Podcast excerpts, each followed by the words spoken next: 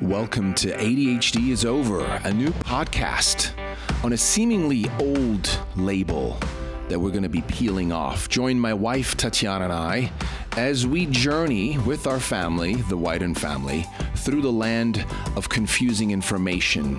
We're going to visit both sides and let you decide because the power is with you. Welcome to ADHD is Over.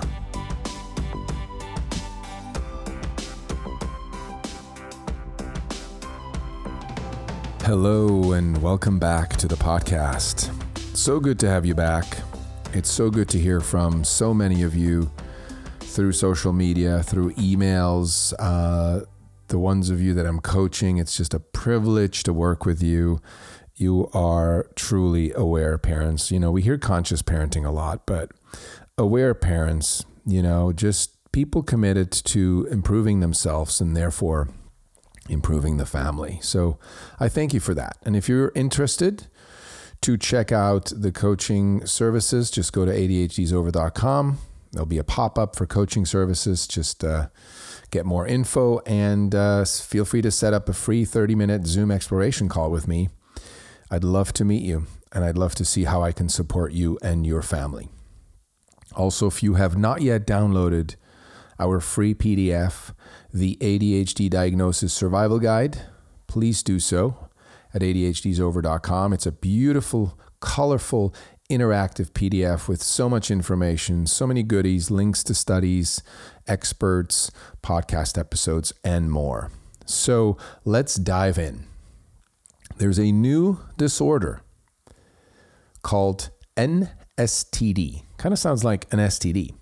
What it is, is negative self talk disorder. Now, it's pretty clear what it is, right?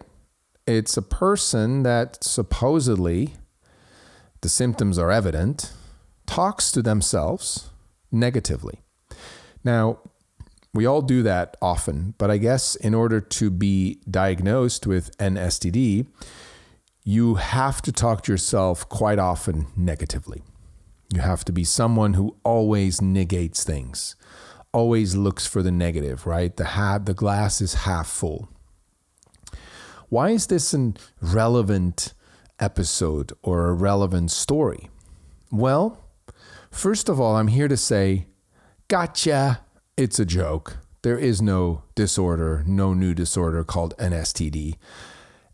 A, it sounds funny, and two, it just happens to be the abbreviation of negative self talk. So, why am I doing this? Why am I fooling you here? Why am I playing an April Fool's on January 6th, right?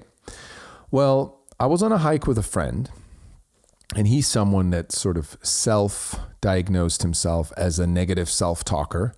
So, I can say this out loud because he would agree it's not gossip, he knows. And I've pointed it out to him many times. And negative self talk is very harmful over time, right? It stems from our childhood where we feel like we don't matter or our parents don't love us or they're always, you know, negative, full of anxiety. They're always complaining and they're always finding the faults, right? So we can never fully develop as a confident human being, as a positive human being, somebody that values ourselves, right? So, negative self talk disorder to me became this kind of running joke of like, well, I bet you that's going to become a disorder in the future. Here's why we love to label things and we love to make things disorders so that we can then say, and I hear this so often in the ADHD world, and it drives me nuts when people say, oh, once I got diagnosed, oh, I felt so much better because now I could explain why life has been so hard. And while I totally get it, I get it. Look, I never want to negate someone's struggle. And if someone's having a good time for a few months where they feel like, oh, that explains everything, right? Then I'm okay with them having that. Have at it. But it ain't going to solve the issue. Here's why. In this case, if people are negative self talkers, right, and you get diagnosed with negative self talk, and now you have an STD.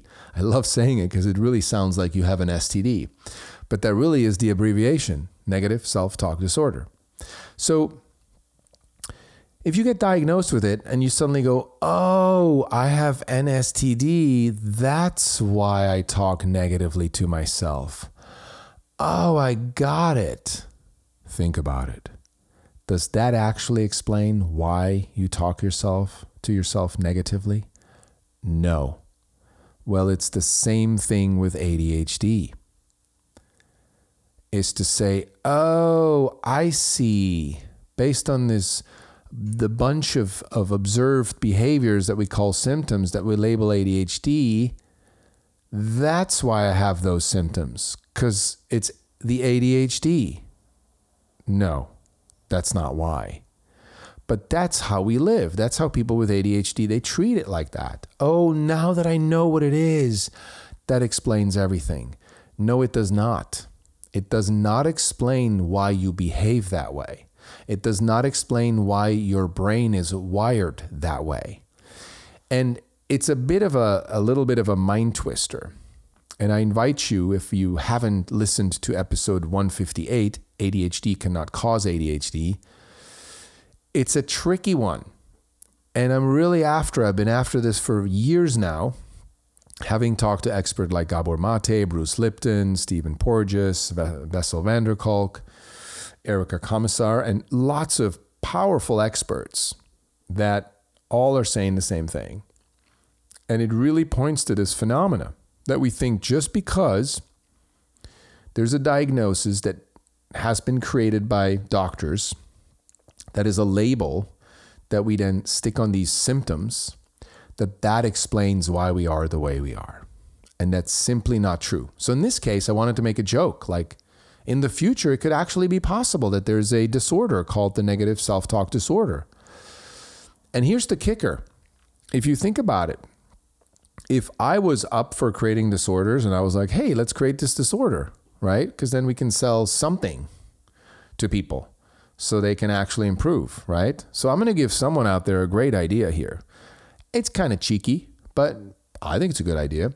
So imagine if you're someone with negative self talk disorder, well, you're going to be talking to yourself negatively a lot of times during the day, right? At home, at work, and so forth.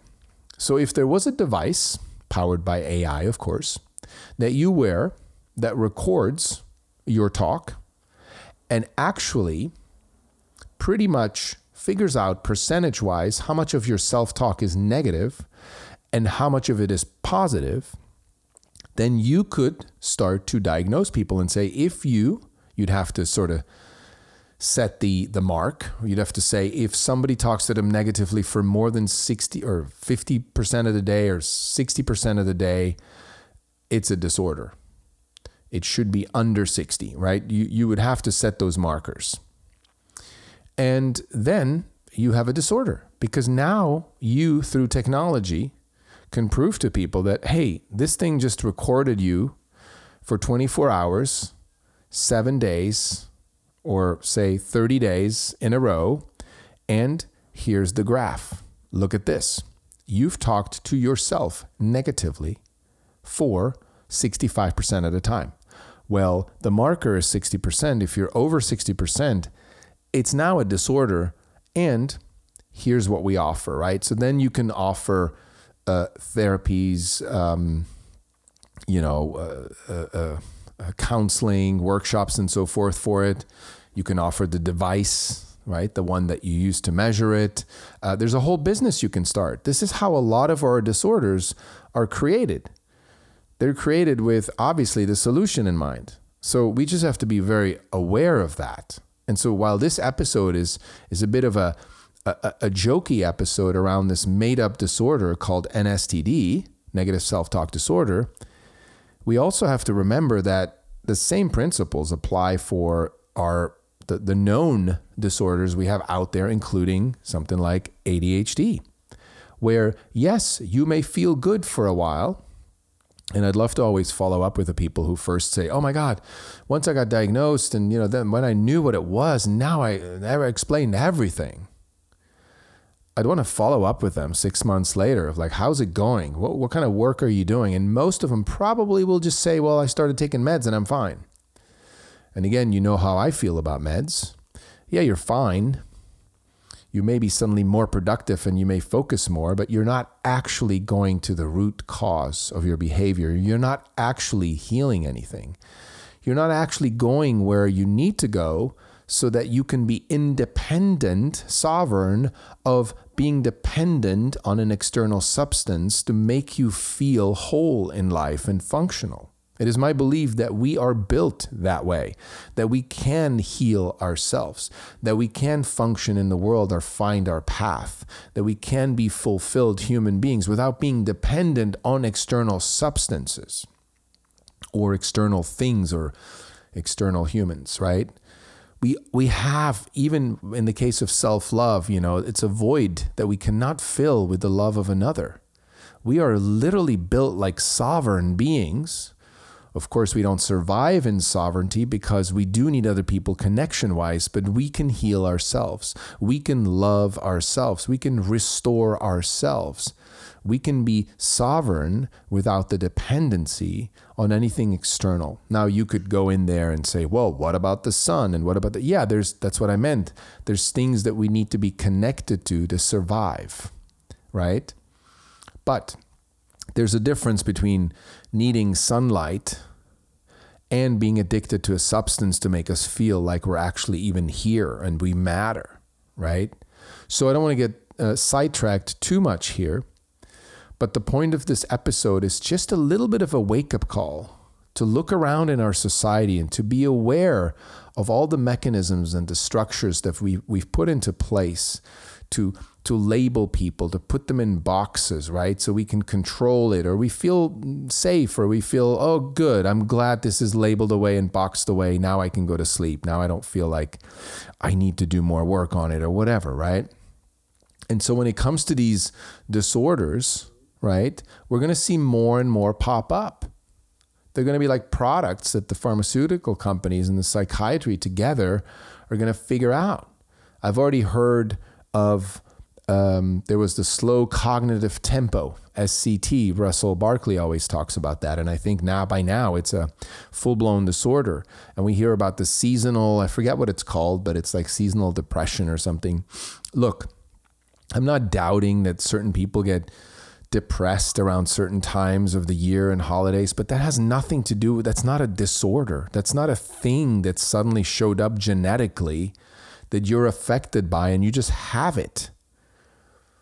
That is all psychosomatic. That is all based on experiences past, like red flags, traumas in life that suddenly, during a certain time of year, you feel perhaps more sad than during other times of the year that's just not a disorder, but we're making it into a disorder. So that's why I'm saying well, it wouldn't surprise me if years from now, the negative self talk disorder is a real thing.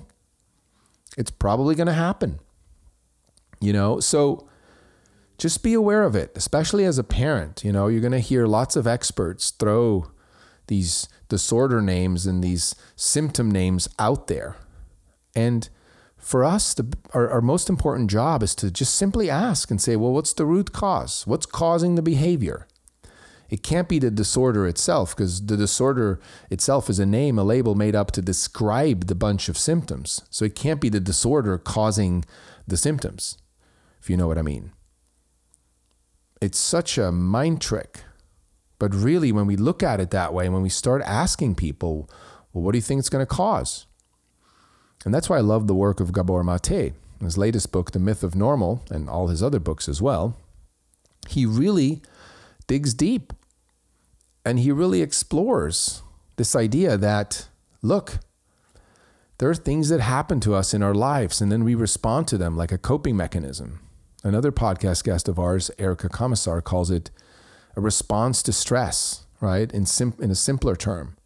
How we respond to stress right, in our childhood can become a coping mechanism and eventually what I call an addiction to distraction. And eventually it's ADHD or a disorder. And now we think we're broken and we have this thing, and that explains why we are that way. But it doesn't. It really doesn't. Now, look, if you want to get diagnosed, you want to know you have ADHD and that explains something for you, that's great. That's going to last you as long as a brand new car, the excitement of a brand new car lasts. And then it's going to fade, and at some point, you're going to be faced with having to do the real healing work.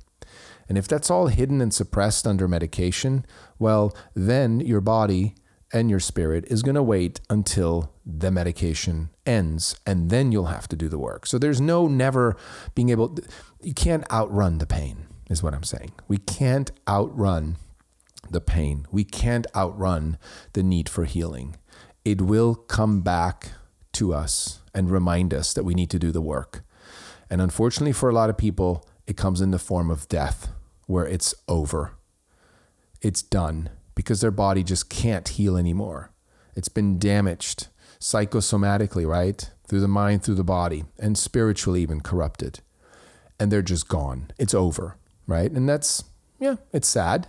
Of course it is.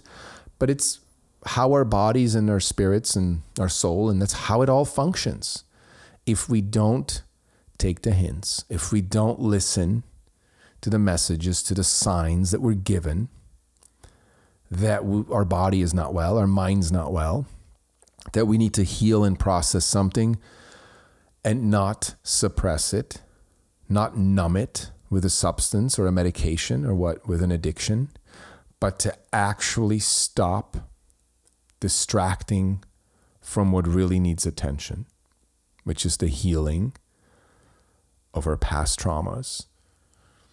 Again, the response to stress. If we don't heal that now, it will come back to remind us that it still needs healing, even if we've suppressed it with medication for a long time.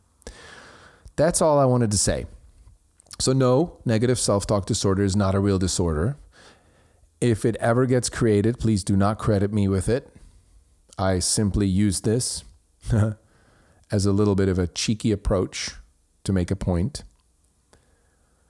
But if you're going to go out and create it and you're going to make a lot of money with it, shoot me 10% and I'll donate it.